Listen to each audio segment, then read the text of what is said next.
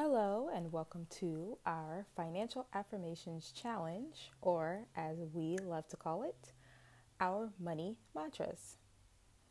So, if you have listened to our podcast for the past 14 days, uh, or the past 14 episodes, um, you've determined that you are going to change your mindset about money and allow it to be a blessing rather than a burden.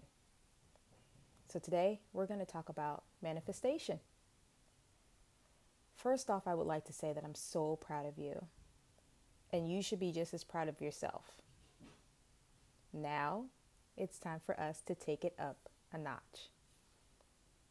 Are you familiar with the word manifestation? It's a, it's a hot topic.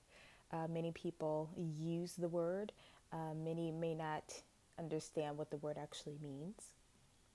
And if you're not familiar with the definition of manifestation, manifestation is an event, an action, or an object that clearly shows or embodies something, especially a theory or an abstract idea. So, how does this work with money?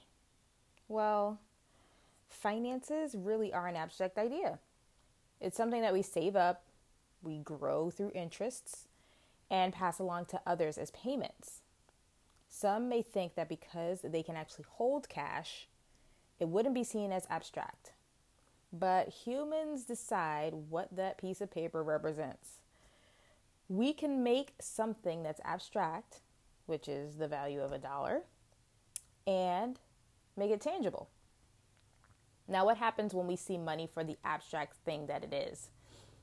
When we see it as more of a theory rather than a tangible object, we make it easier for us to manifest even more. Yesterday, our affirmation focused on accepting that we won't make as much money as we thought. That quote unquote rich was relative, and we needed to decide the exact amount of money we need to prosper. That was us manifesting the abstract into a tangible object. Rich is abstract.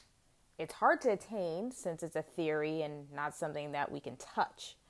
It's also relative since Jay Z rich is different from Richard Branson rich. Although I know we'd all love to be that tangibly rich. Now that you've picked the exact amount you want to earn in order to prosper, you can go into overdrive with your intentions. Money is attracted to intentions and hard work. We touched on that a few days ago as well. Think about those that vow to lose weight. People that pick an amount of weight to lose tend to have better success than those that just say they want to lose weight.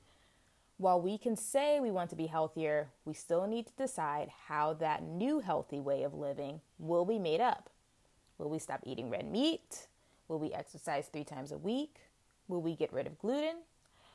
Intentions are needed in all aspects of life, especially when it comes to the manifestation of money. Here's your affirmation for today I will encourage money to manifest by being intentional about attracting it. That's a good one. I encourage you to manifest as you see fit. I encourage you to manifest wholeheartedly and abundantly because you are in the mindset to manifest. Go forth and be blessed.